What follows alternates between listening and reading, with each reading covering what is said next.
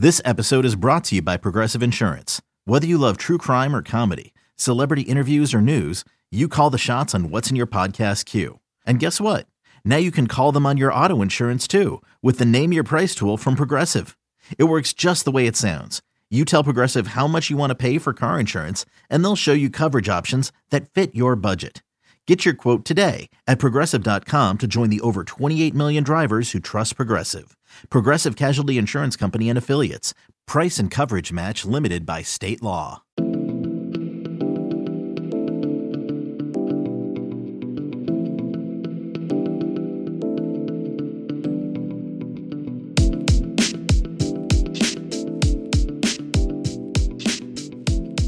All right, welcome into the Hoist the Colors podcast, our pre Christmas edition, our Christmas week edition. So, probably our last one uh, until after Christmas for sure. And then probably we'll have another one after the ECU Wichita State game on December 28th. But we are joined by our intern, Jonathan Wagner. He's, he's almost becoming like our full time employee with as much work as he's putting in lately. Uh, Jonathan, welcome back into the program. Thanks for having me back. Um, glad to be able to talk some hoops now. Yeah, man, ECU is is rolling. They they really are. The Pirates keep finding ways to win. We'll talk a lot about ECU basketball in today's show because really that's the hot topic. Signing day is past us. At least the early signing period is. We'll talk some recruiting with our questions that we'll receive on the Hoist the Colors message board. But Jonathan, want to start off? We'll jump right into it. Last night's game ECU improves to seven and one. Most importantly, they get their first conference win. And I, I, think the biggest takeaway I have from watching this game is, and Ronnie Woodward from the Reflector said it perfectly when we were watching it. You know, really nothing too fancy. It was just kind of a matter of fact victory. And I think when you do that against a team, yeah, Tulane's I think picked to finish last, but I don't think they're a bad team. No team in the Americans bad. And ECU just kind of controlled the pace throughout. I thought it kind of showed when ECU is playing team basketball, when they're playing off each other, they're you know they're they're clearly better than the bottom of this conference, and I think they have a chance to be pretty good. Yeah, I, I agree with you completely. Um, you said team basketball. I think that's a big reason they've started off how they have. Jayden, I don't think he's quite been the Jayden we're used to, but they found ways to win. Jayden's found ways to contribute, even if he's not having his best game.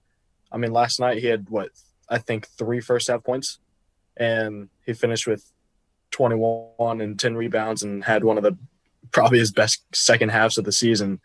So they're finding ways to win without him, and they're like you said, they're playing a good all around game. They're moving the ball. They're playing good defense. Fundamentals. That's what Dooley says a lot. So yeah, I'm impressed. And Joe Dooley, you know, he is never satisfied after a game. Every opening statement, they could win by 30, and he is going to say, you know, I thought we did some things well.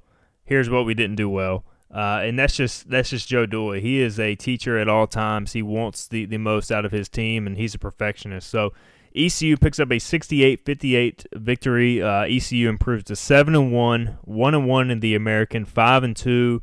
Drops uh, is Tulane is what they dropped to, zero and two in the American. Uh, they actually played Memphis pretty close in their first conference game, so I, I think Tulane has some talent. Uh, they're just still trying to figure out how to play a team, play as a team.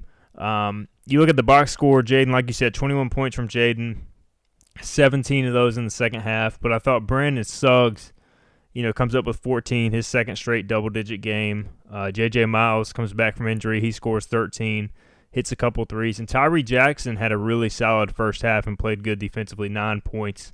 Uh, Bitumba Baruti continues to play well. We only saw eight guys in the rotation last night, but I think that's your best eight right now. And again, zero points from Tristan Newton. We talked a lot about Jayden, but Tristan is kind of the second guy that we all counted on. And for him not to score and for you to still win comfortably, I think that says a lot. Yeah, for sure. Um, you you mentioned they played eight eight guys. There was no Farrakhan. He was a little injured, I think, got injured in practice. Um, but yeah, it was really impressive. They played eight, they stuck to eight, and I think all eight played well. And they found ways to score, like you said, even without Newton. Baruti stepped up. Tyrie, like you said, had a great first half. And they're finding ways to put the ball in the basket. They're shooting well.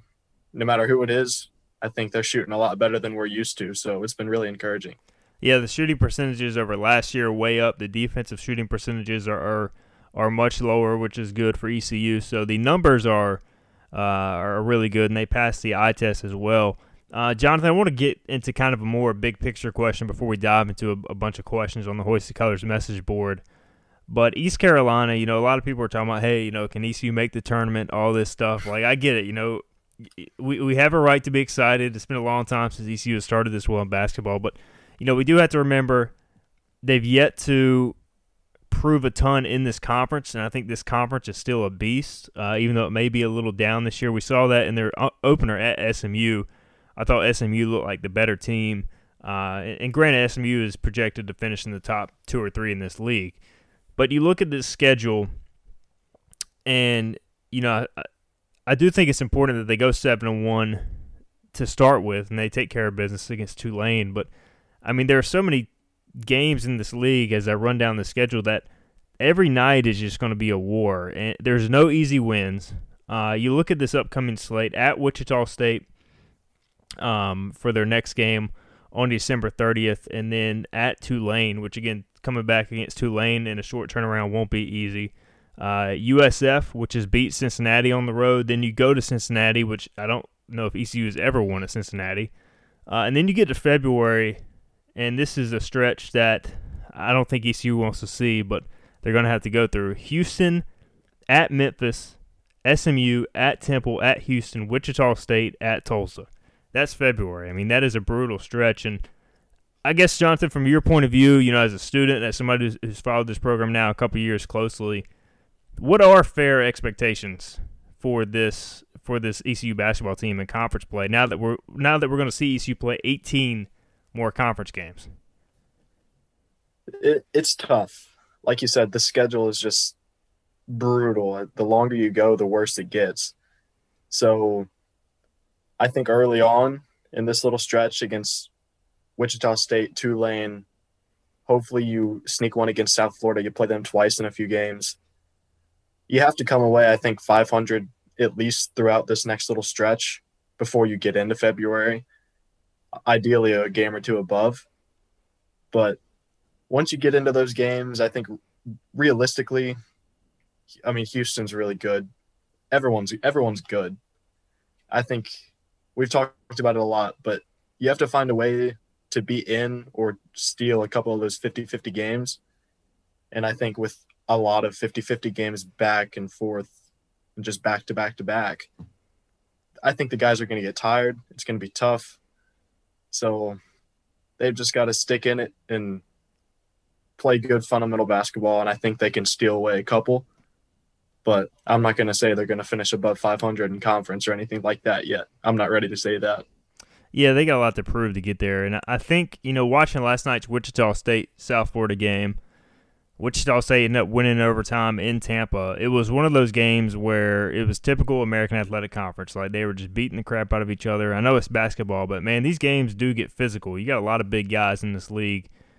And it just came down to who made the plays in those final five minutes to win. And South Florida made enough to force overtime, but then it was Wichita State in overtime that just made the shots. And that's how a lot of these conference games are going to go. Like it's going to be a war for 40 minutes, and whoever makes the plays at the end, outside of like your, you know, when ECU goes to play at Houston, I don't expect it to be that type of game. But when ECU plays at Wichita State, when they play Cincinnati this year, Temple, South Florida, like those are the games I expect to go either way and it, it's hard to predict how those are going to go. So I mean, if it's up to me, I think eight and twelve, even though that's under five hundred, I think that's a reasonable expectation. Uh, some some fans think they should go over five hundred in conference, but you know you're talking about a team that I think went to five and thirteen in league play last year. If you go eight and twelve in a twenty game slate, if you're if you're around that ten and ten mark, a few games either way, I think that's a pretty successful season, assuming they get all of them in but I don't think ECU's ever gone 500 or close to it in the American. So I think that would represent a big step. And if you get a few breaks one way or the other, maybe you're above 500 and then in the top half of the conference. I don't think it's unreasonable. I just think they have a lot to prove, and, and you're going to have to find ways to win those close games to make it happen. Yeah, like you said, it's tough to say I think they're going to stick around 500, but it'd be real nice if they could. I think it'd be a little unexpected, but it would be really nice if they would. Yeah, and even if you go, it, let's say you go eight and twelve, what does that put you at? You you six and zero oh non-conference, so eight and twelve would put you at fourteen and twelve. I think my math is right there. I mean, that's still a yeah. that's a significant improvement over last year's what ten and twenty or eleven and twenty record. So I mean, you have to have realistic expectations. I don't think we can sit here and say if ECU if they don't go twelve and eight in conference play, this is a failure of a season. I mean, you still have a lot scheduled to return uh, next year. And I think Joe Dooley is building this thing brick by brick. And now in year three, we're starting to really see it come together. So, yeah, I just wanted to talk about that because I mean, there's going to be there's going to be some games in conference play where ECU plays really well and and wins, and there's going to be some games they just have an off night and they can get beat badly in this league. So it's going to be up and down. But I think more times than not, you're going to see a lot of games decided by five points either way. And uh, for the first time in a while, I feel pretty confident with ECU going into the majority of these games based on how they're playing right now. All right, let's dive into these questions, Jonathan. Otherwise, we'll be here uh, until Christmas. Uh, as we sit here on December 23rd at 1.30 recording this podcast. Uh, Buck Wild 17, uh, big fan of intern Lee, by the way, is Buck Wild. um, as of this moment, ECU basketball is the only seven-win team in the American. His question is, how cool is that? Jonathan, I'll let you first answer this. I'll take it, and it, I mean it's really cool. I've seen, I've only been really closely following the program for my four years as a student here, but I've seen some really bad basketball inside of Minges Coliseum. I don't care who they're playing. I don't care how they look. To see a seven and one record heading into conference, it's really nice no matter how you put it, I think it's really nice. All we have to do is go back to last year's Coppin State game, right? That uh, that was my a really bad introduction for me. that was the first game you covered, I believe, and uh, yep. was not a good. That that was as mad as Joe Dooley. Uh, I've seen Joe Dooley after that game. He was uh, frustrated, and it really since that game they've been pretty dang good as a program. That was kind of I think that was kind of the turning point, the wake up call, and they've been pretty good since then. Um, but yeah, it's cool. I mean, just the main thing for me is just seeing ECU beat the teams it should beat. Like take care of business. I mean that going out there doing what they should. That was the first step for ECU basketball to to start to become relevant again. You can't lose to Coppin State. You can't lose to James Madison, App State, um, University of Kansas City, or whatever the hell they're called. Uh, like those are Rice. Those are games you have to win. ECU's won them. And I think some of the games they've won this year, Charlotte, UNCW, um, some of these teams are going to end up being pretty quality uh, opponents come the end of the season. So I think that's significant. So it's cool. Do I expect ECU to maintain the highest number of wins in the league all year? No, but uh, it's a it's a major step in the right direction. All right, Berg Pirate. He comes in next. Of course, he's got multiple questions. It wouldn't be Berg Pirate without that.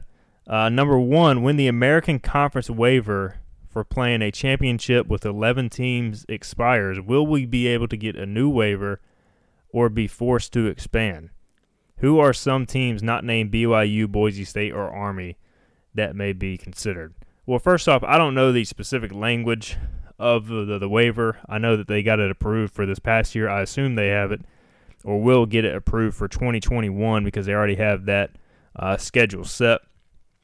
Um, because for those not familiar with what he's talking about, usually the NCAA wants you to have uh, an even amount of teams so you can play a conference championship game or divisions, etc. Uh, the AAC right now has 11, so they don't have divisions, so they just play the top two teams in the league as of right now.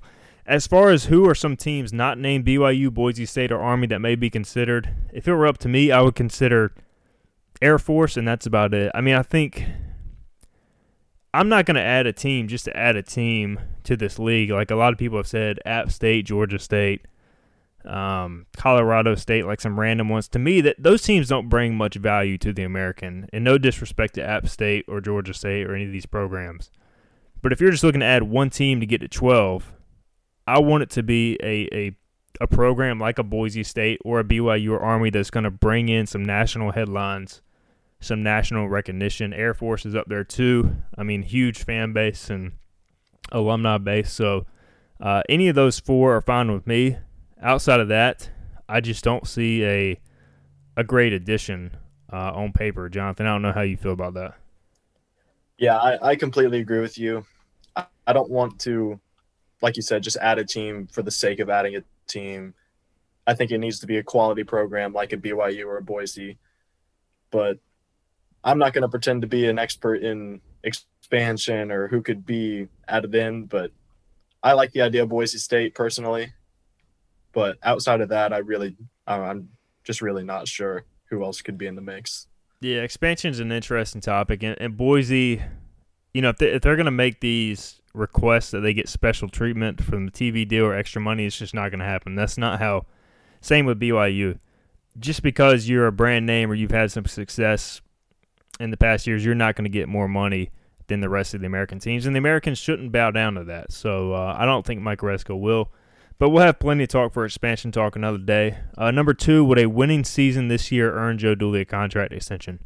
Uh, for me, no. I mean, unless he goes 20 and 6.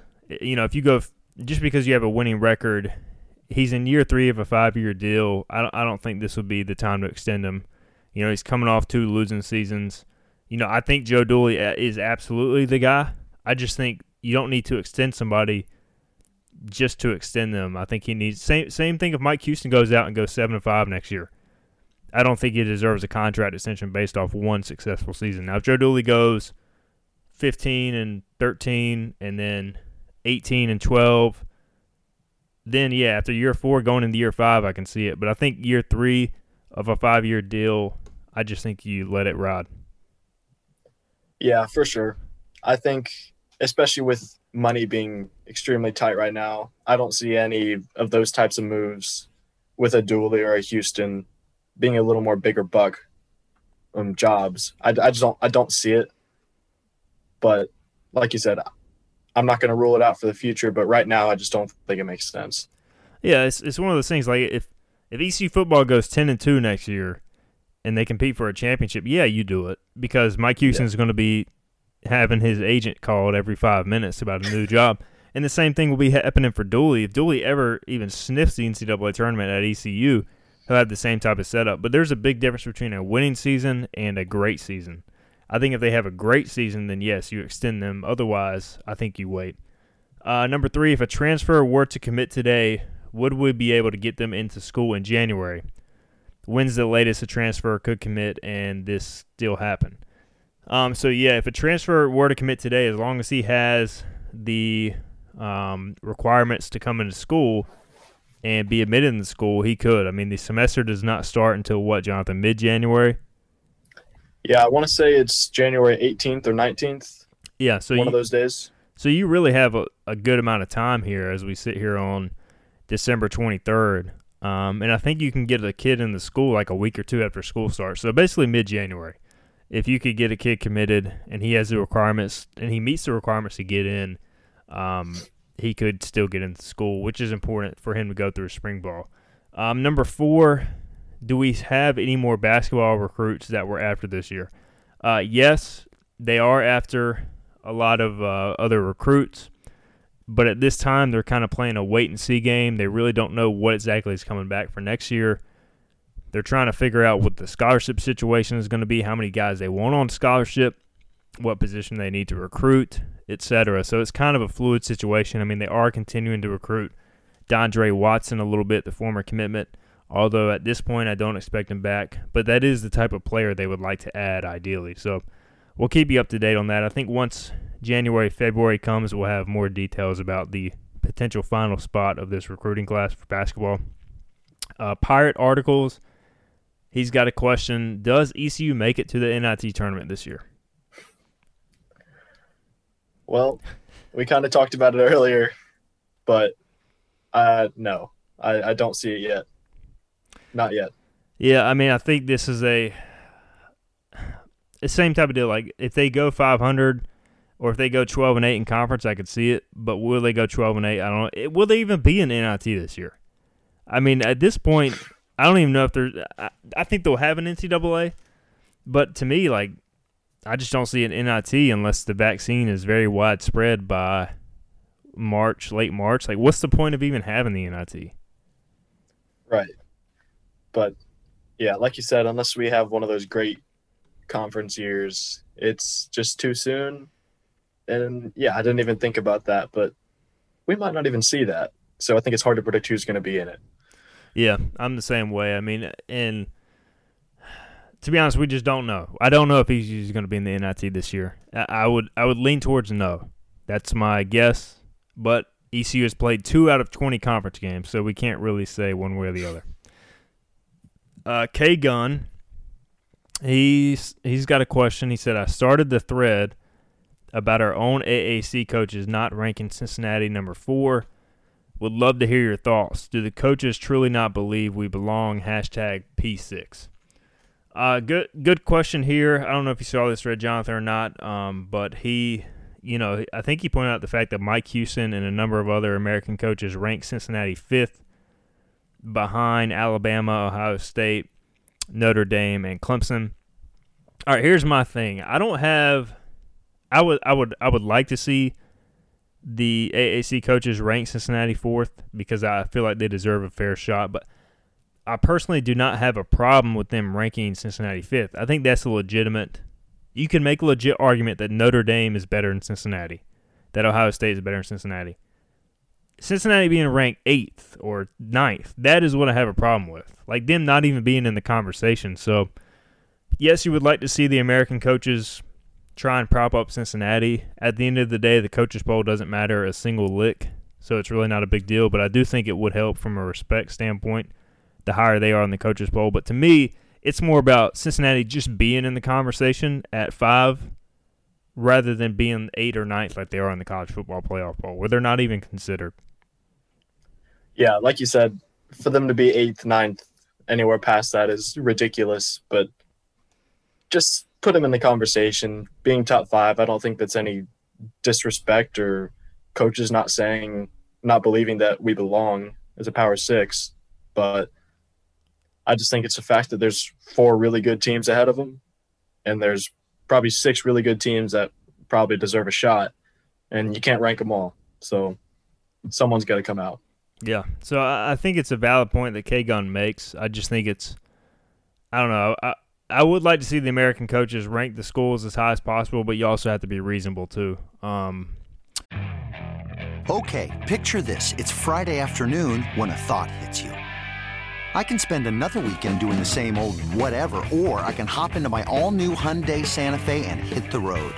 With available HTRAC all-wheel drive and three-row seating, my whole family can head deep into the wild. Conquer the weekend in the all-new Hyundai Santa Fe. Visit HyundaiUSA.com or call 562 for more details. Hyundai, there's joy in every journey. We had a question about basketball start times, why there are so many start times early versus later. And, you know, I, I think it's mostly about travel, the fact that you're not going to have attendance this year, so it really doesn't matter. Um, but it does matter for viewership because it's hard for people who work a weekday job to get off and watch a 3:30 tip off on a Tuesday. So I feel your pain there, but I think it's more about um, more about travel. Like Tulane yesterday, 3:30 tip, they were chartering out both the men's and women's basketball team basically right after the game. So they wanted to get get out early, um, you know, travel in on Monday and then leave as early as possible on Tuesday. So you'll see that pretty much throughout the remainder of this year. I think there's only six of 20 conference games at this point scheduled for 7 p.m. or later for ECU, which is pretty crazy. So that's just how this year is going to be. Maybe if attendance is allowed later in the year, you could see some of that change, but right now that's how it sits. Uh, Tarboro Bill, I don't know if I can answer this on the air, but he says, What wild and crazy rumors have you heard regarding ECU athletics from reliable sources over the years? The type that were beyond bonkers, but came from sources you had su- used success- successfully before.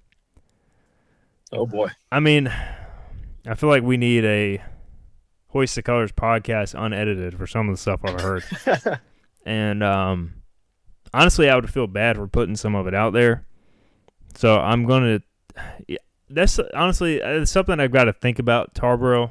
I don't mean to ignore your question, but it's like what stories are safe for the air, even on a podcast where I feel like I can cuss, versus what stories are just not meant to be told. Um, so I'm gonna stay away from it for now. I will come back to it, Tarboro. Maybe later this year, I'll have a a special podcast where I'll tell some stories. Um, but right now, it's Christmas time. I don't want to ruin anybody's Christmas, and so we're gonna stay away from that. Jonathan, you've only been doing this for a couple years, but have you heard any crazy and uh, wild rumors in your time? Well, you know, my pretty much only source is you, so I don't think anything really wild, but I'm sure someday I will. That's the hope, at least. I'm sure you've got some other sources out there. You're just trying to protect them right now, so uh, that, that's a that's a fair answer, though. All I right. plead the fifth. Yeah, that's that's solid. Um, our next question: Do you think that Terry Holland, former athletic director, will ever be associated with ECU again? Would love to see him honored during a halftime or admitted to our Hall of Fame. Along those lines, uh, Ruff McNeill as well. Yeah, I couldn't agree more. Um, you know, Jonathan, I know Terry and Ruff are before your time, but you know, having interacted with Terry and Coach Ruff, you know, both of those guys, in my opinion, deserve to be in the ECU Hall of Fame. Um, and deserve recognition here. You know, Ruff, I think they want to do something with him for sure, but right now he's a um, some type of analyst or assistant role at NC State, so that's not going to happen probably until he retires. I do expect that to happen down the road. Terry Holland, uh, from what I've heard, ECU has reached out to Terry Holland. The new administration has. Um, and I don't know exactly what has gone on there at this point, but I do know ECU has made an attempt to reach out to Terry Holland, at least the administration, like Jon Gilbert and his crew. So um, there's no bad blood between the AD currently and Terry Holland. I mean, when he was forced out, it was more of the the former Pirate Club uh, crew at that time, in terms of the Greenville Mafia, is what people call them That that kind of forced him out, um, and many of those people have left or moved on. So I think Terry would be welcome back with open arms here, and I would love to see him uh, come back at some point. Uh, Diamond Buck three one two number one. Another expansion question, Jonathan. All right. If Boise joins the conference, does it make us a true Power Six, or does BYU have to join for that too? ECU could add all these, or not ECU. The American had all these schools, and ECU will never be a true Power Six. Or the I keep calling it I keep calling the AAC ECU. But the AAC will never be a true Power 6 because the Power 5 will never allow it to happen. So I think ECU, I think the American will be at that level to where they're clearly the best of the rest. But I just don't see ESPN slash the Power 5, whoever is behind the curtain, allowing it to happen. I, I just think that those people are too money hungry. Um, if you add BYU and Boise, that's a really, I mean, that's a strong conference. Probably stronger than the Pac-12, honestly. But the Pac-12 is the Pac-12. The American, just the name right now doesn't carry the same weight. Yeah, I completely agree. I don't think it matters who you add, when you add them, or how many you add. I just don't, like you said, the Power Five conferences won't, they won't let it happen. It's all about money, and the American's not going to bring in as much money as a Power Five conference at this time. So, n- no. So no, it's not. I don't think it makes us true Power Six. Yeah, I mean, in it, the eyes of others. right? Exactly. Like I think in reality, the American deserves to be up there. But like from For the sure. from the eyes of ESPN, you know, if you add Boise State, they're not going to inflate the the uh, American Athletic Conference TV contract, but so much. You know, it. I just don't, and I think ESPN doesn't want to pay out a ton of more money. I mean, they're already shelling out so much money for the SEC and uh, all these other leagues that. Do they really want to pay out another massive TV contract to the American? I don't think so. So, uh, um, now if you add, I mean, the one thing is if you add, if you add Boise, BYU, and Army, I mean, those would be three massive followings that you'd be adding, and you would have the Army Navy game contractually obligated to be in your league. So that would be a massive deal. But even then, I still think the gap between what the ACC, what the SEC gets from uh, TV money versus what the American gets is so far that I just don't know if the American will ever be able to make it up, at least not anytime soon. They just got to keep grinding like they are. Mike Aresco is. Maybe one day they'll get there. Maybe one day they'll expand the college football playoff and ECU or these other schools will have a legit shot to win a national championship. But right now, it's just they don't. Uh, that is the reality. Number two, any staff changes in football this offseason outside of the usual grad assistants. Uh, as of my, as of what I've been told recently, I'm not expecting any staff changes. This can always change. Look back at last year. Bob Trott was not let go until January. Um, and so we're just sitting here on December 23rd. I know head coach Mike Houston likes to do a thorough review of the season, the schemes, etc. Maybe he'll come to a different conclusion at that point, but I think right now it looks like pretty much status quo going forward. Jonathan, I don't know if your sources are telling you anything different. exactly what you just said. No, not expecting anything. Yeah, I think I think it was important for the offense to finish the season the way they did. I, I do think that there was some dis I don't want to say discontent, but there was some some feelings that the offense underperformed based on relative expectations. So I think the offense finishing the way it did really kind of gives you a boost of what to do going into the offseason. Hey, this is what we need to focus on because this is what has success versus maybe what didn't have success earlier in the year. Um, number three from Diamond Buck 312. Have you had a slice of the famous peanut butter pie? I have not. What about you, Jonathan? I have not either. Yeah, I I, uh, I have not tried it. I've been a part of about five Zoom press conferences where it's been asked about, and I'm sure it's great. I'm honestly not a big fan of peanut butter and pie. Like that just doesn't sound great to me. No, me neither. I uh, agree. I think I would rather have like some chocolate pie rather than peanut butter pie. But you know, Coach Houston says it's amazing, so maybe one day we'll get special access and try it. Um, number four, what is a realistic playoff solution for FBS? Uh I mean, for me, I would like to see it go to six or eight, preferably eight. You know, I do think there is something to the fact that no matter how much you expand it, it's always going to be Clemson, Alabama, Ohio State at the end of the day. Like, just like you look at the FCS ranks, you know, Ronnie makes this point all the time. They have a huge playoff, but the last number of years, it's always been James Madison versus North Dakota State. I mean, that's just your top programs are always going to rise to the top. But I do think expanding it to eight would at least give a team like ECU, Cincinnati, a shot at making the playoff. And that's what I want to see. I want to see just a group of five team just have a realistic shot to make it. So to me, eight makes sense. Uh, you're probably still going to get seven Power Five schools and one G5, but at least you have a shot. What about you, Jonathan? Hundred percent. I think eight is my ideal um, number. To the people saying sixteen, it's it's never going to happen. Sixteen team playoff, it's it's never happening.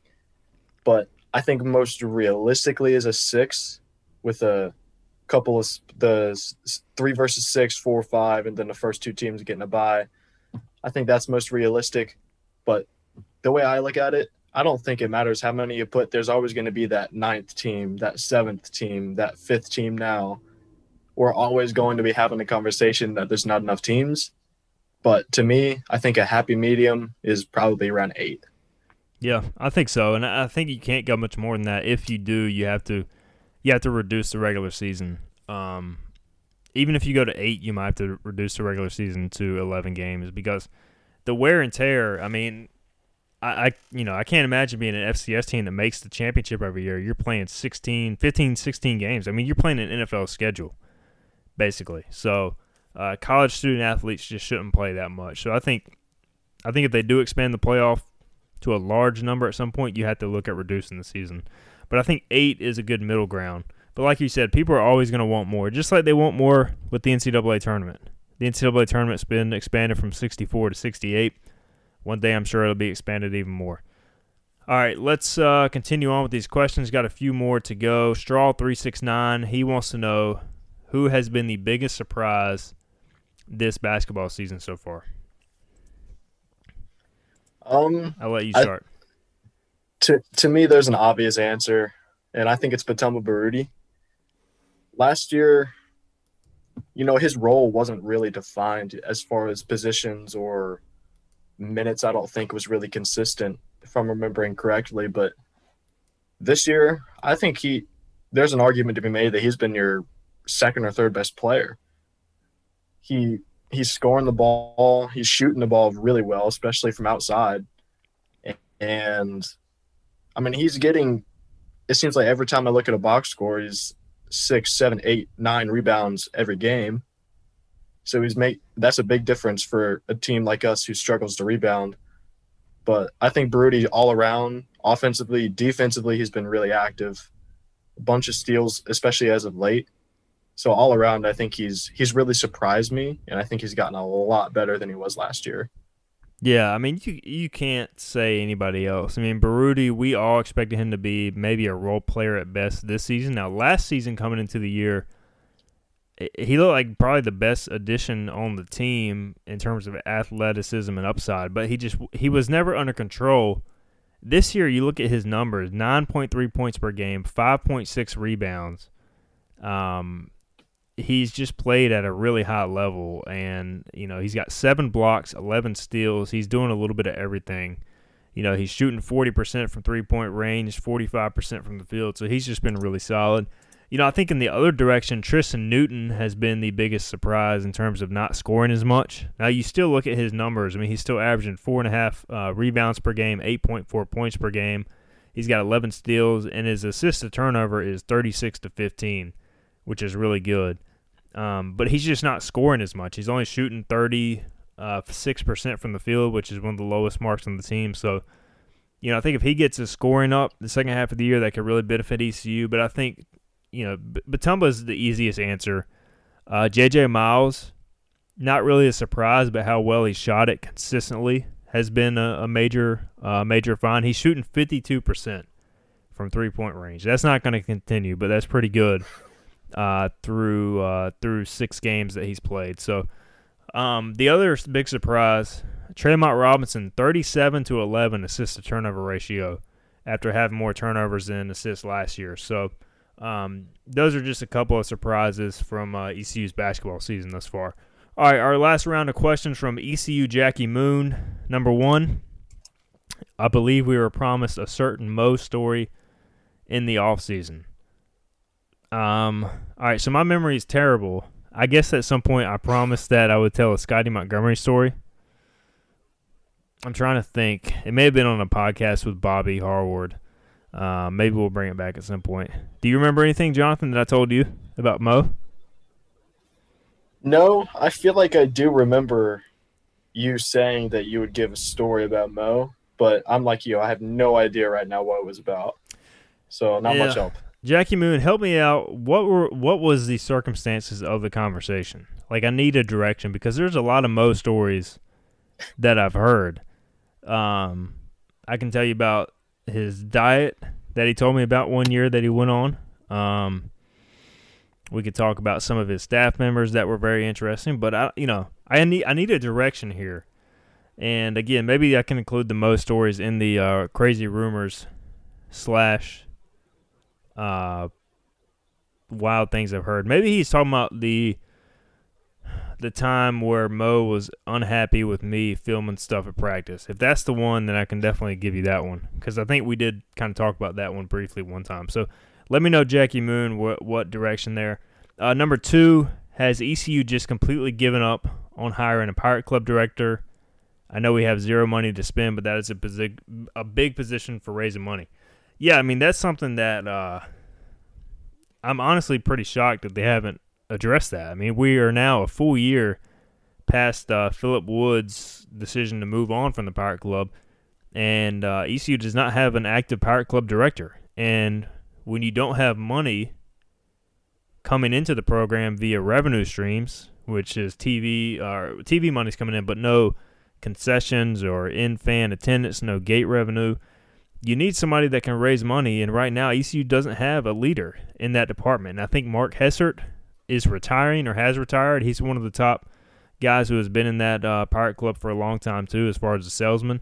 So that's a, I mean, that's a department that honestly needs a complete overhaul. And I know Ryan Robinson is, uh, is is handling a lot of those duties right now, and I'm sure he's doing a good job. But Ryan's got a lot on his plate as well. So at some point, ECU's got to hire a Pirate Club director. I mean, I would have thought that it would have been done by August, but here we sit in December, and still nothing there. So uh, yes, they are going to hire somebody at some point. They have to. Uh, I think the pandemic has just really thrown a wrench into those things, um, based on what I've heard. So I don't know. I don't have much insight there. Um, ECU Jackie Moon. Final question, Jonathan. Are we surprised by the lack of basketball content being put out by the team? We are seven and one and playing great, yet there are hardly any videos posted of the guys behind the scenes, nor anything similar to get people excited. Football has been crushing that the past few years, but basketball seems lost in that regard. Um, I mean, it's a fair question. I will say this: number one, football has its own creative department. Uh, Jarrett Osmick does a phenomenal job. I don't think basketball has that type of role. So, and it's not going to be added right now. So if you don't have that type of role, who's creating that content? It's not Joe Dooley. I mean, Joe Joe Dooley is not. He doesn't even have a Twitter, so I don't think he's going to be creating behind the scenes videos. Um, Jonathan, I do think that they do need to do more if they can, but um, just given everything going on, I don't think that's a position they really have right now. Yeah, for sure. I think to answer the question, I think it's yes and no. Am I surprised? No. Like you said, just given the circumstances, there's not really a lot of access for that kind of stuff. But at the same time, like you said, the football guys or the football team that with that kind of stuff, they're great. They do an amazing job. I think we got a little spoiled this year, you know, not really having as much access to the team with football and then having such a great creative department like that and having the content they put out every week. We got a little spoiled coming to basketball season, obviously a lot smaller and it's just harder to get access, I think, a little bit. So, am I surprised? No, but I'd like to see more. Yeah, I'm the same way, and I think uh, I think the more Joe Dooley wins, the more they'll open those departments in a normal year as far as adding roles. But right now, you know, it's just something that ECU has a budget, and they have to to work within those confines. You know, Houston McCullough, who works for ECU Athletics uh, as a whole, she does a good job of some of that social media stuff.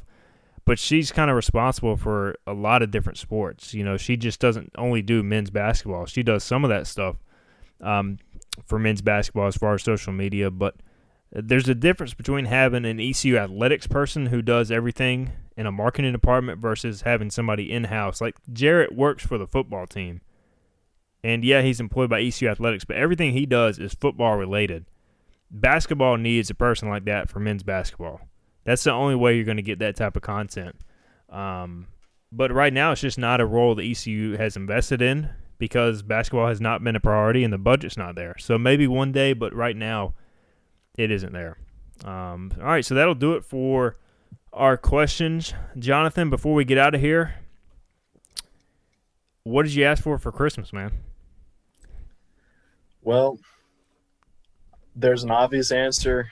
I can tell you it didn't happen. I asked for a PlayStation 5, but I'm content with my PlayStation 4, so I asked for a couple of games to go for that as well. Um, asked for the new golf game, PGA Tour, the new Call of Duty. a big Call of Duty guy. But man, it's tough to come up with a Christmas list every year for me. Uh, this is a, I mean, you're hearing it right now. This is a struggle I have every year, very frequently around this time of year, starting around Thanksgiving. But you know, we'll see. I put together small little lists, and I hope my family gets a little creative for me. Yeah, it gets tougher as you get older, and uh, I mean, so I got PlayStation Five off Amazon. I was very lucky to be just scrolling up there one day where it popped up, and I ordered it and got it. Um, so I asked for a few games from that. My wife already thinks I play it too much, so I'm sure she'll be elated when she sees me open those gifts.